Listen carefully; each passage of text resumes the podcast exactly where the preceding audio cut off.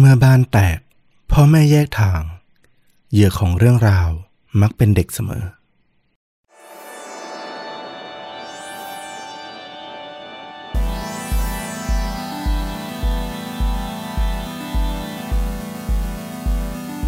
สวัสดีครับ สวัสดีครับ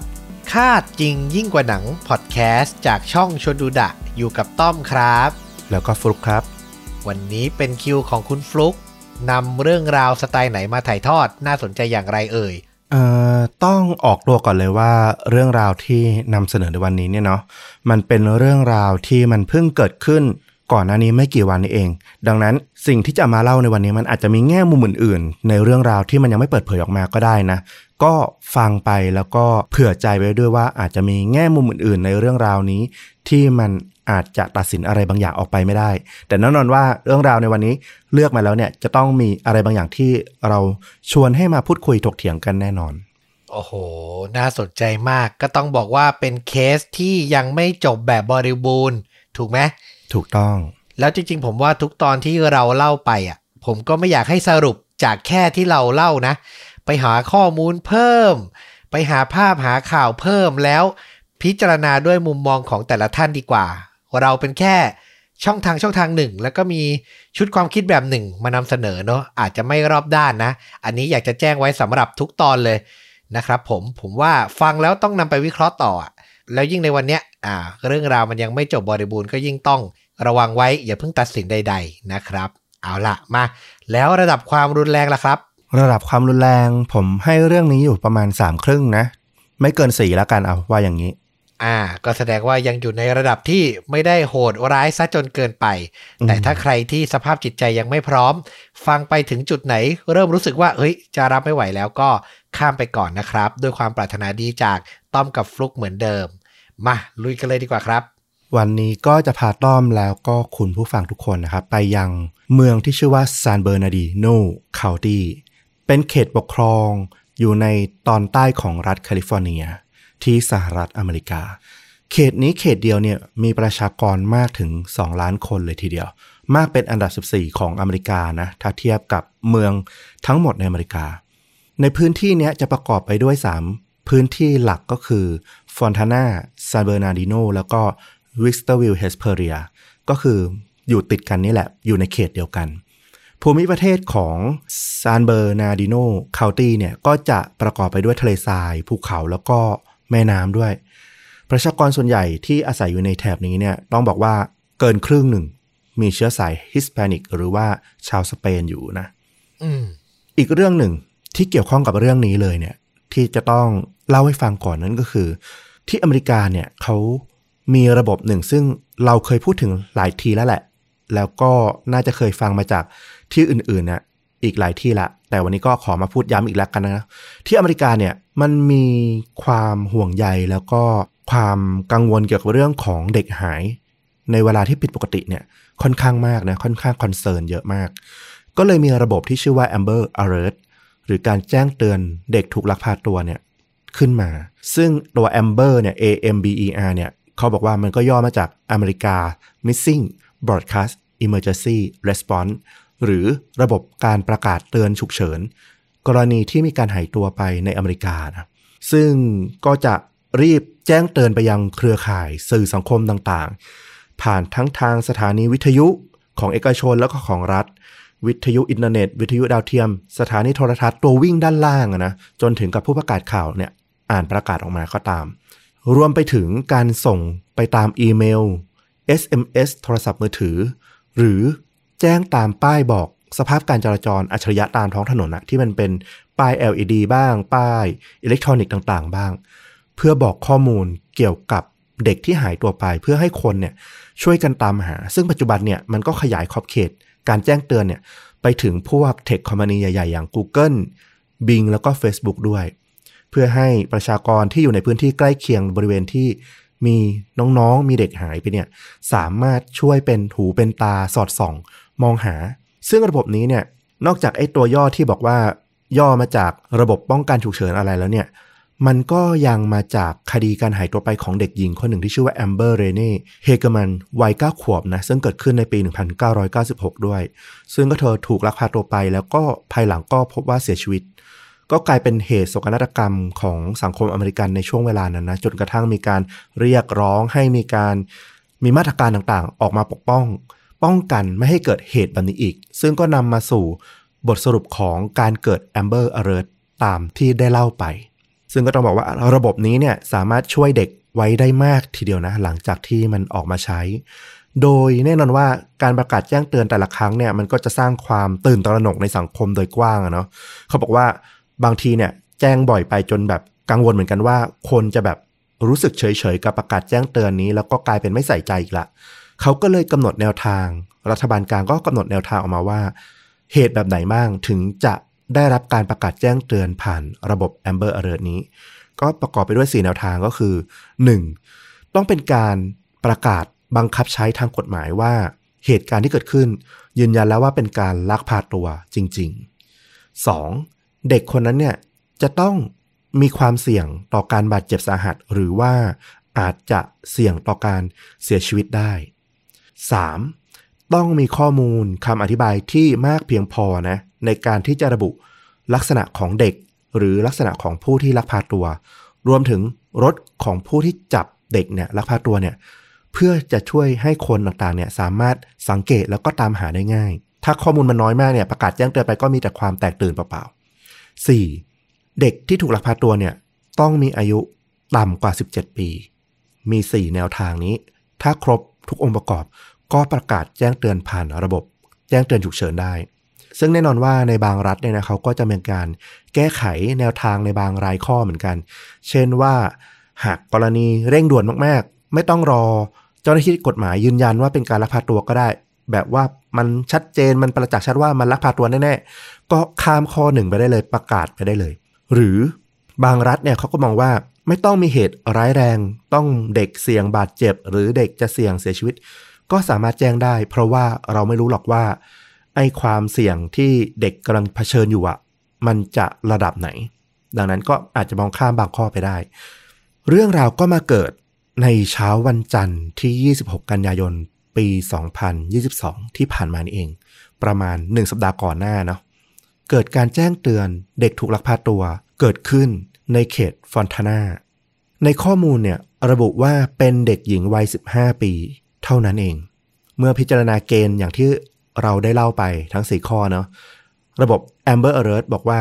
ต้องต่ำกว่า 17 ปี แน่นอนว่าอันนี้เข้าเกณฑ์แน่นอน แต่ข้อต่อมาข้ออื่นๆที่บอกว่า แล้วเธอเสี่ยงต่อการบาดเจ็บหรือเสียชีวิตหรือไม่ ต้องบอกเลยว่าคำตอบคือ ใช่ เหตุมันเกิดขึ้นตอนเวลาประมาณ7โมงครึ่งของเช้าวันจันทร์ที่ 26 ช่วงเช้าวันจันทร์ก็แน่นอนว่าผู้ปกครองหลายคนก็กำลังออกจากบ้านเนอะพาลูกหลานไปส่งที่โรงเรียน ซึ่งจุดที่เด็กหญิงคนนี้เนี่ยถูกพบเห็นครั้งสุดท้ายเนี่ยก็อยู่ใกล้กับทั้งโรงเรียนอนุบาล แล้วก็โรงเรียนประถมของเขตฟอนทานานี่เอง ตอนนั้นพ่อแม่หลายคนก็ขับรถมาจอดที่ข้างทางนะ แล้วก็จูงลูก พาเดินเข้าโรงเรียนกันอยู่ เป็นเช้าที่สดใสมากวันหนึ่ง แต่แล้วก็มีรถกระบะคันหนึ่ง เป็นรถกระบะสีขาวสองตอน ยี่ห้อนิสสันฟรอนเทียก็ขับถอยหลังมาตามถนน ดูผิดสังเกตมาก ขับถอยหลังผ่านหน้าโรงเรียนมา ผู้ปกครองที่มาส่งลูกหลานก็มองดูนะว่า เอ๊ะ มันเกิดอะไรขึ้น แล้วยิ่งต้องมองเข้าไปใหญ่เพราะว่ามันดูประหลาดมาก ตรงที่ว่ามันไม่ได้ถอยธรรมดา แต่ประตูด้านหน้า ฝั่งผู้โดยสารอะฝั่งข้างๆคนขับอะมันถูกเปิดทิ้งไว้ ขณะที่รถเนี่ยมันก็ถอยหลังไปไกล แบบเร็วมากๆนะหลายสิบเมตรแล้วด้วย ไม่ยอมจอดมาปิดประตู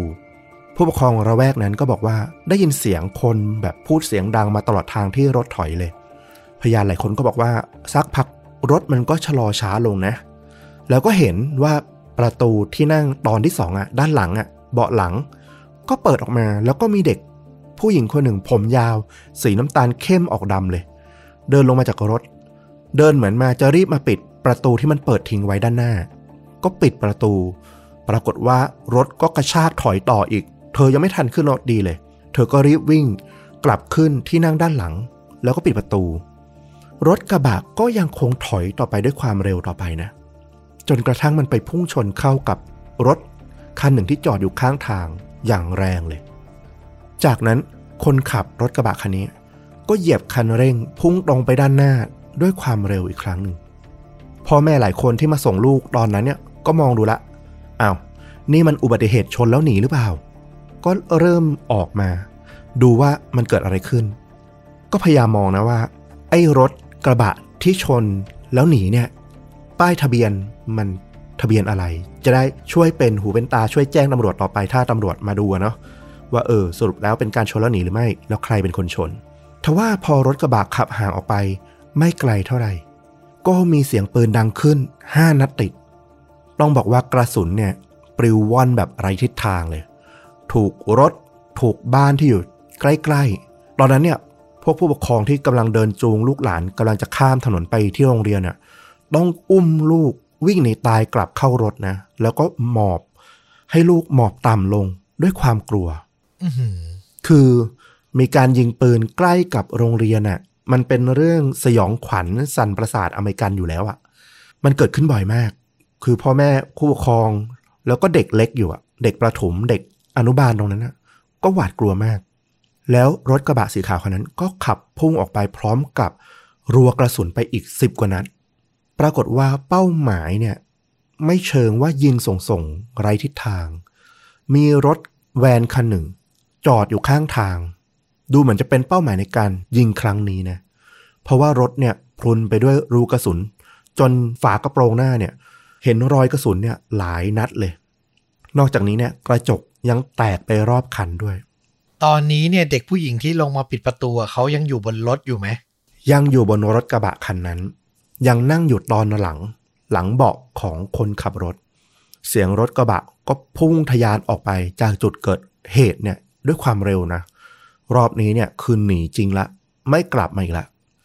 ทว่าสิ่งที่มันทิ้งเอาไว้ด้านหลังเนี่ย ผู้ปกครองที่เริ่มออกมาดูนะว่ามันเกิดอะไรขึ้นหลังจากนั้นเนี่ย สิ่งที่มันเกิดขึ้นก็คือ พวกเขาเห็นมีผู้หญิงคนหนึ่ง วิ่งออกมาจากรถแวนที่ถูกยิงด้วยใบหน้าที่แบบหวาดกลัวที่สุดในชีวิต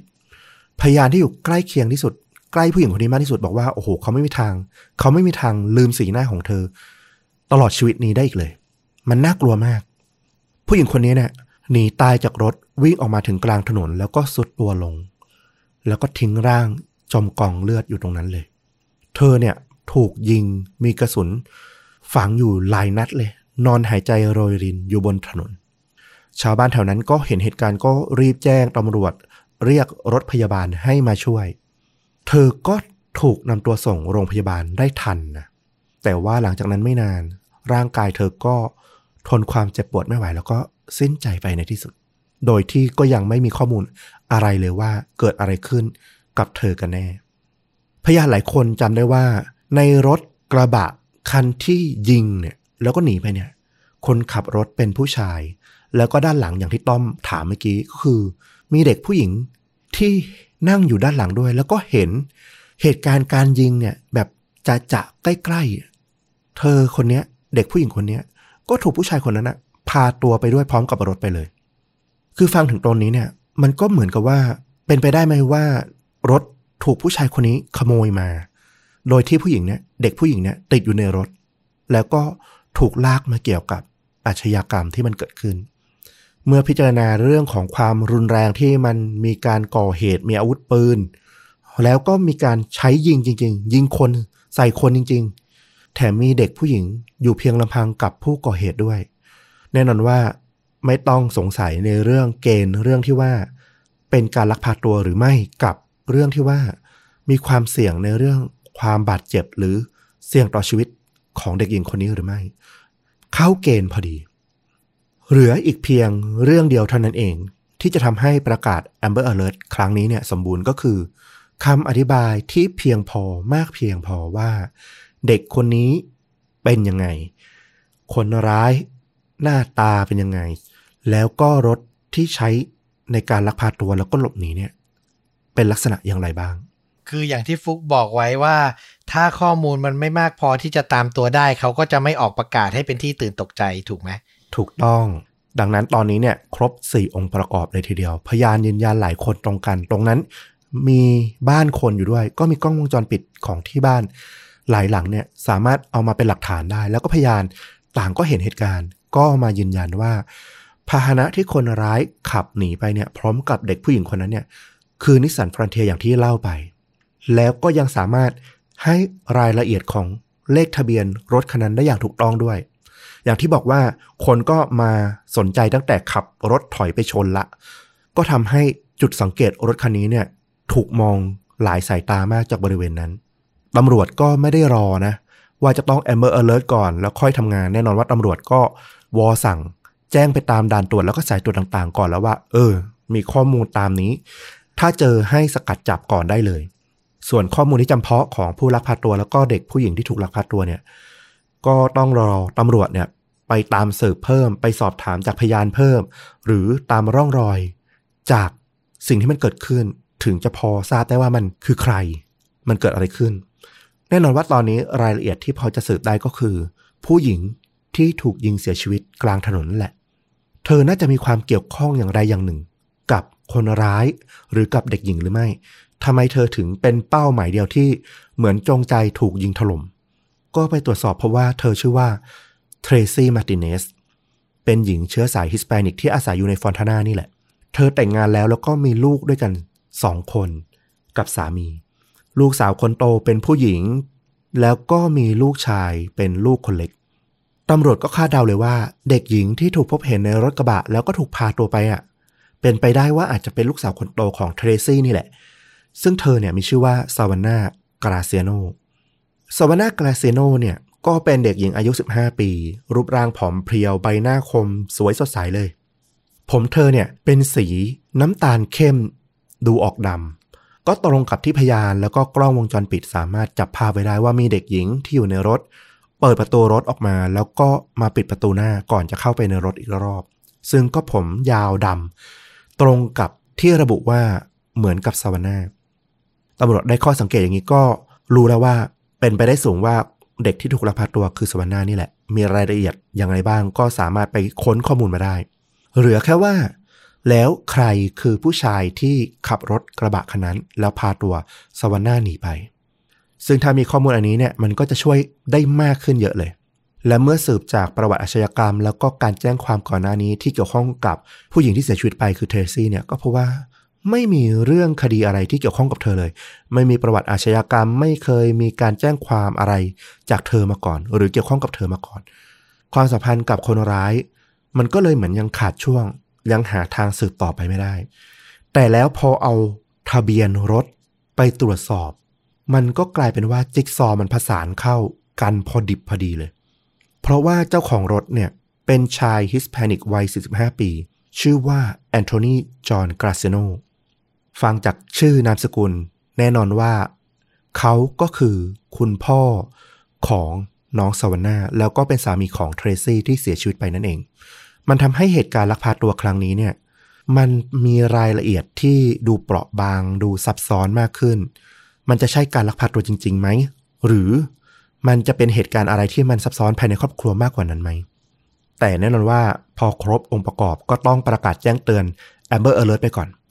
Amber Alert ของ s a v a n n a เนี่ยได้รับการเผยแพร่ในเวลาที่รวดเร็วมากๆนะ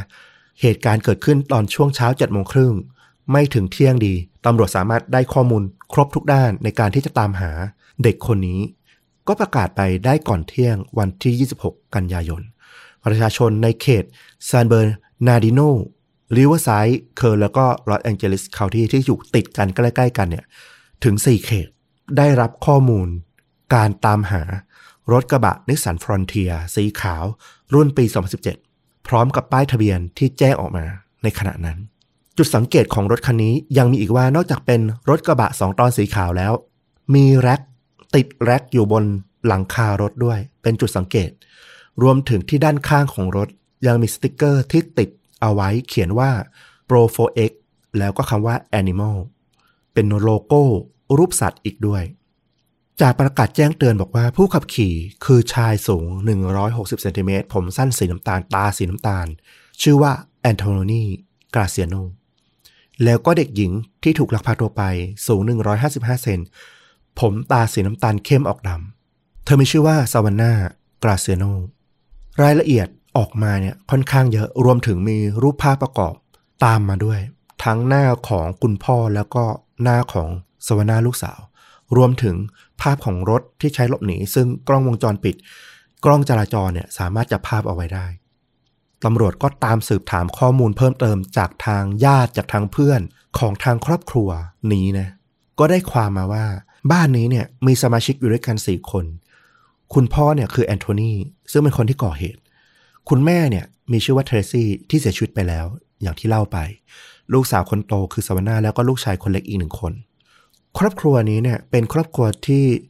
ชาวบ้านในละแวกนั้นเนี่ยคุ้นชินดีนะ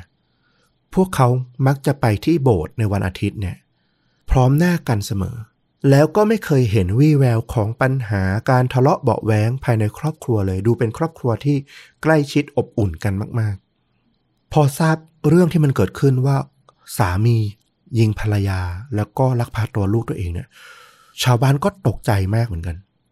แม้แต่ว่าจะเป็นญาติสนิทของทั้งคู่เองก็ยังงุนงงว่ามันเกิดอะไรขึ้นกับ ทั้งแอนโทนีแล้วก็เทรซี่ด้วย อย่างที่บอกเลย ไม่มีความรุนแรงในครอบครัวปรากฏมาก่อน ไม่เคยมีคดีแจ้งความในเรื่องนี้มาก่อน คนที่อยู่ใกล้ชิดก็ไม่เคยสังเกตเห็นว่าจะมี เหมือนอยู่ดีๆ มันก็ระเบิดตุ้มออกมาทีเดียว บางคนว่าทั้งคู่เนี่ยอาจจะเตรียมแยกทางกันมาได้ประมาณเดือนถึง 2 เดือนละ เพราะก่อนหน้านี้เนี่ยทางแอนโทนีเนี่ยมีการหอบข้าวของออกจากบ้านไปก่อนล่วงหน้าประมาณ 2 สัปดาห์ แต่ว่าด้วยความที่แอนโทนีเนี่ย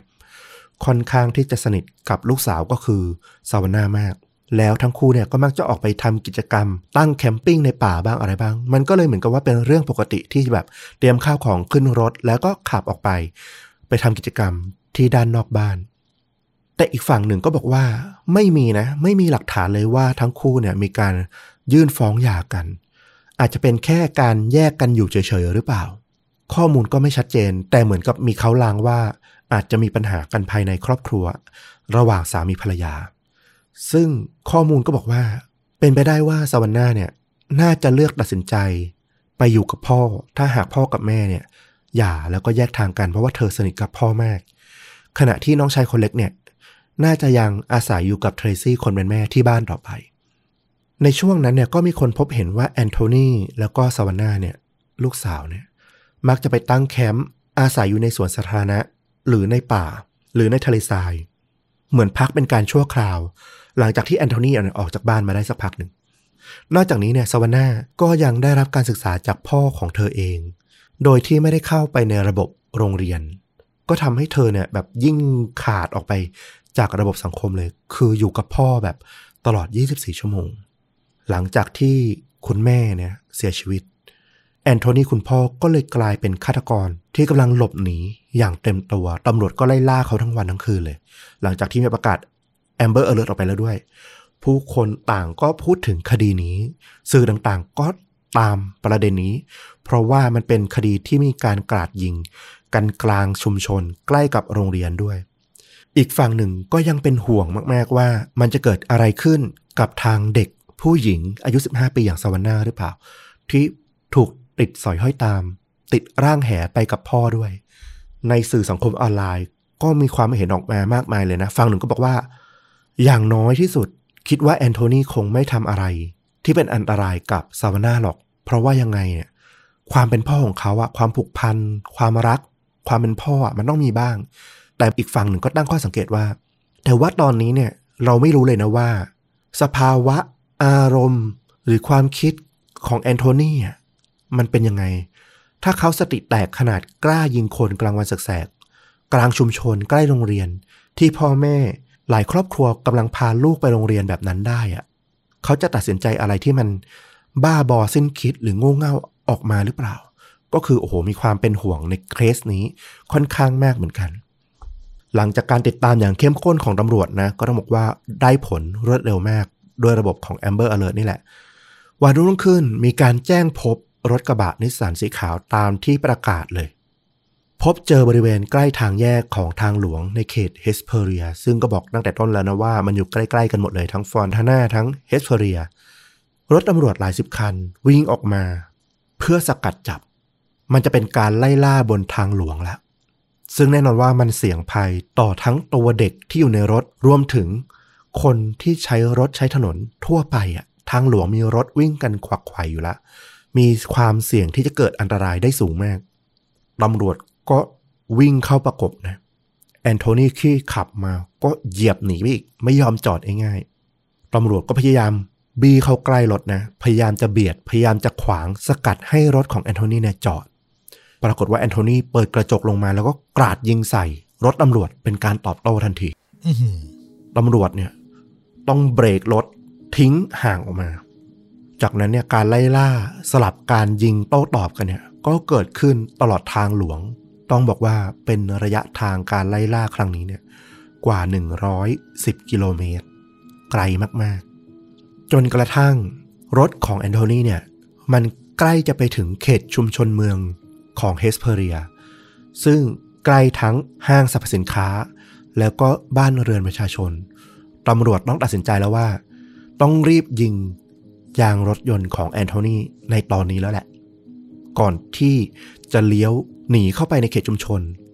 คือมีความเสี่ยงสูงมากเหมือนกัน ถ้ายิงยางรถของแอนโทนีในจังหวะที่เขาเนี่ยกำลังขับหนีด้วยความเร็วสูง รถอาจจะเสียหลักพลิกคว่ำแล้วมันจะเป็นอันตรายต่อตัวเด็ก อย่างสวนาที่อยู่ในรถ แต่ถ้าปล่อย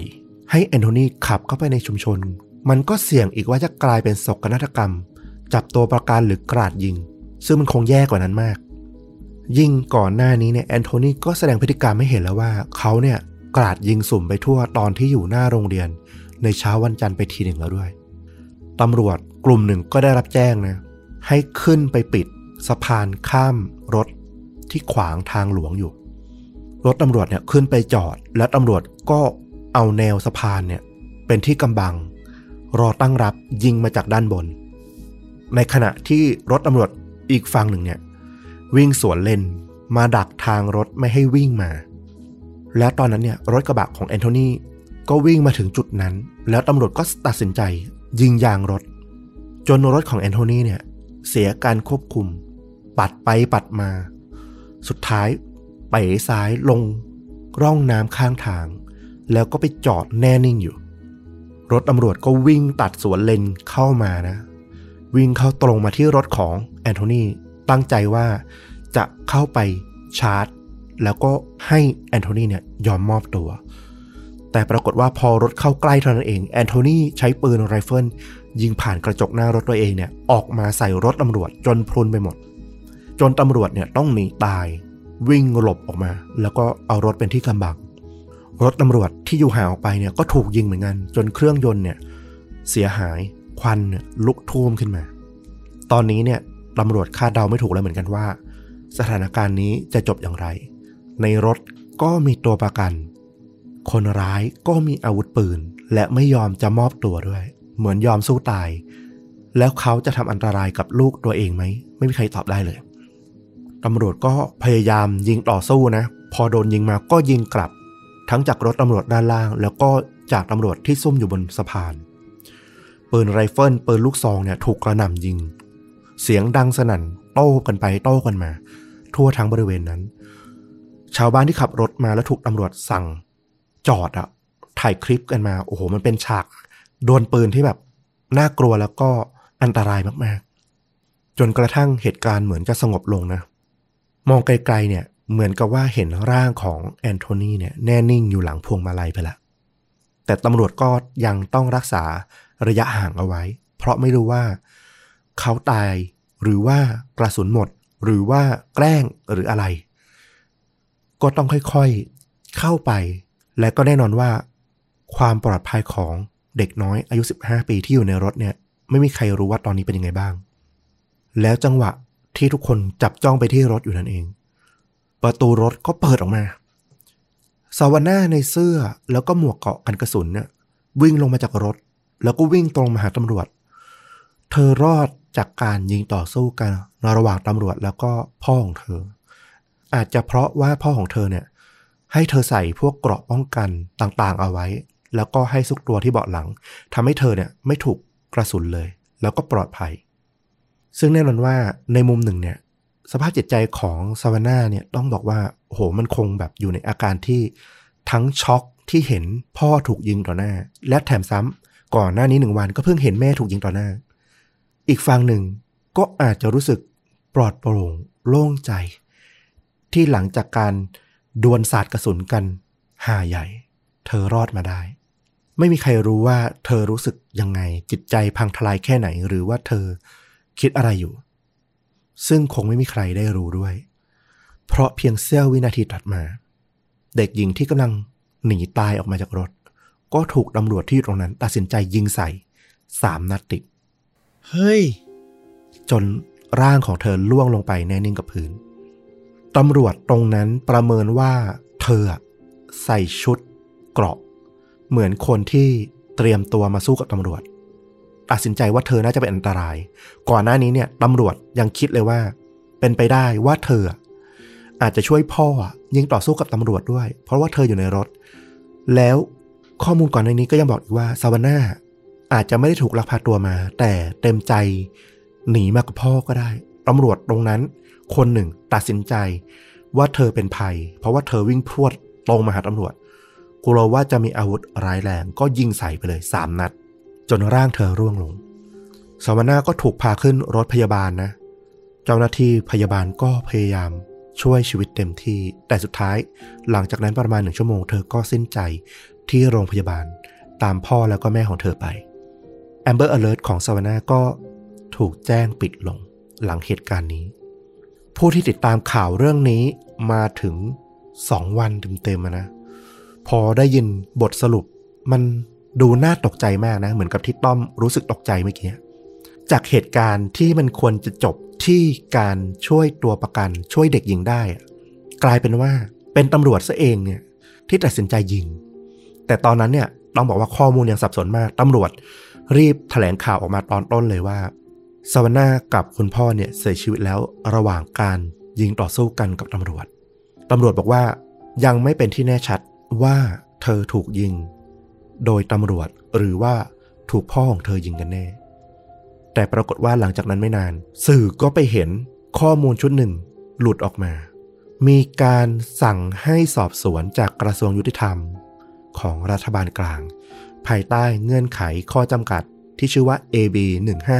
1506 ซึ่งนักกฎหมายที่อยู่ในเขตแคลิฟอร์เนียเนี่ยต่างรู้ดีเลยว่ามันเป็นกฎหมายที่กำหนด ให้แผนกสอบสวนคดีเนี่ยต้องลงไปสืบสวน ในเหตุที่เกี่ยวข้องกับการเสียชีวิตของพลเรือน ที่ไม่มีอาวุธ โดยถูกสังหารจากเจ้าหน้าที่ผู้พิทักษ์สันติราษฎร์ในแคลิฟอร์เนีย เท่ากับว่าพอ มีข้อมูลชุดนี้ออกมาว่ามีการสืบสวนตั้งคณะสืบสวนเรื่องนี้ ก็เท่ากับว่ามีเค้าข้อมูลหลักฐาน น่าเชื่อถือได้ว่าซาวาน่าน่าจะไม่ได้ถืออาวุธ และไม่มีอาวุธขณะที่ลงมาจากรถ และเป็นการตัดสินใจที่เกินกว่าเหตุของตำรวจหรือไม่ จากการตรวจสอบในรถ พบว่ามีปืนไรเฟิลเพียงกระบอกเดียวเท่านั้น และก็เป็นแอนโทนีที่ยิงต่อสู้กับตำรวจอย่างแน่นอน ในเวลาต่อมาตำรวจสืบสวนก็พยายามไปตรวจค้นที่บ้านของครอบครัวของกราเซโนนะของแอนโทนีก็พบว่าที่บ้านหลังนี้ที่ห้องเก็บของ พบปืนไรเฟิลจำนวนมาก มีปืนพกอีกหลายกระบอก รวมถึงกระสุนอีกหลายพันนัด แล้วก็มีอุปกรณ์ทางยุทธวิธีของพวกตำรวจทหารเนี่ยอีกหลายชิ้น ทั้งหมดต้องบอกว่าเป็นอาวุธที่ถูกกฎหมาย สหรัฐอเมริกา แล้วลูกชายคนเล็กก็ให้ข้อมูลกับตำรวจว่า แอนโทนีเนี่ย คุณพ่อเนี่ย สอนให้ลูกๆเนี่ย ใช้ชีวิตแล้วก็โตมากับปืนเลย คือทั้งสวาน่าทั้งตัวเขาเองเนี่ย ก็ถูกสอนให้ใช้ปืนเป็น เหมือนกับว่าตำรวจพยายามจะหาข้อมูลพยานหลักฐาน มาชี้แจงให้ฝั่งตัวเองหนักแน่นขึ้นว่าสวาน่านั่นแหละ ยิงต่อสู้กับตำรวจและเป็นภัยอันตราย แต่นั่นว่า ณตอนนี้เนี่ยคดีมันก็ยังไม่ได้ตัดสินไม่ได้จบนะ แต่เท่าที่ฟังมาเนี่ยหลักฐานก็ค่อนข้างชัดว่า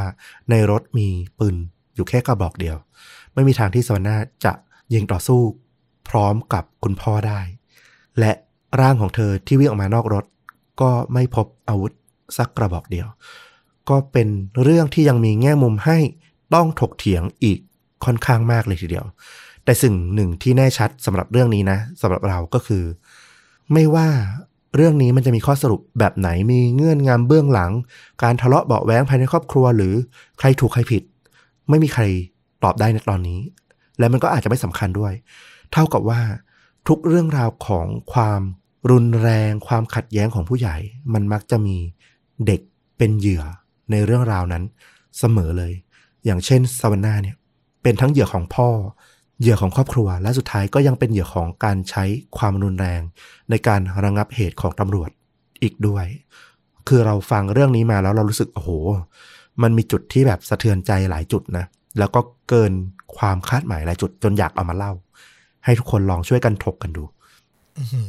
เกินความคาดหมายหลายจุดจริง ๆ และอย่างที่พูดไปตั้งแต่ต้นคลิปว่า เรายังตัดสินอะไรไม่ได้เลย เพราะแง่มุมทุกแง่มุมในเคสนี้ มันยังไม่ถูกเปิดเผยออกมา มันต้องผ่านการพิจารณาผ่านศาลอะไรอีกมากมายอะ ผมว่าน่าจะเป็นปีอะอืมกว่าเราจะได้บทสรุปทั้งหมดนะครับ เพราะฉะนั้นวิเคราะห์กันภายใต้ข้อมูลที่มี แล้วก็อย่าใช้อารมณ์ความรู้สึกมากเกินไป แต่ถึงอย่างไรก็ตาม ผมก็คิดแบบชาวบ้านคิดอะเอางี้ดีกว่า ว่าขั้นตอนการจับกลุ่มของเจ้าหน้าที่อะมันมีอะไรมากมายที่จะตรวจสอบได้อะ คุณกลัวเด็กคนนี้วิ่งออกมาแล้วจะต่อสู้แล้วจะขัดขืนคำสั่งมากมาย เช่นหยุดมอบลงกับพื้น อะเหมือนที่เราเคยดูภาพยนตร์หรือดูคลิปการจับกลุ่มทั่วไปอะ ทุกสิ่งทุกอย่างอะ มันถูกใช้หรือยังอะ มันตามขั้นตอนหรือเปล่า หรือมันมีเจ้าหน้าที่คนไหนที่ก็แค่คิดแล้วหวาดกลัวไปเองอะ แล้วก็เปิดฉากเลย อันเนี้ยผมว่าคือจุดตัดของเคสนี้นะในความรู้สึกผมอะ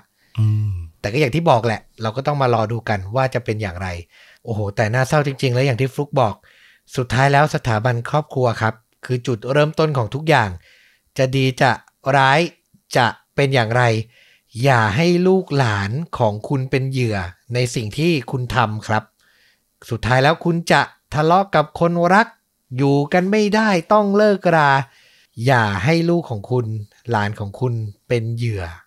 กับเหตุการณ์นั้น ดูแลเขาให้ดีๆเนาะแล้วก็คิดถึงจิตใจของเขาให้มากที่สุดนะ ไม่ว่าจะตัดสินใจใด ๆ ก็ตามเนาะแล้วภาพยนตร์หล่ะฟลุกอย่างแนะนำเรื่องอะไรสำหรับภาพยนตร์เนี่ยต้องบอกว่าผมนึกไปถึงหลายเรื่องมากนะ คืองมบอกต้อมไปเลยว่าโอ้โหผม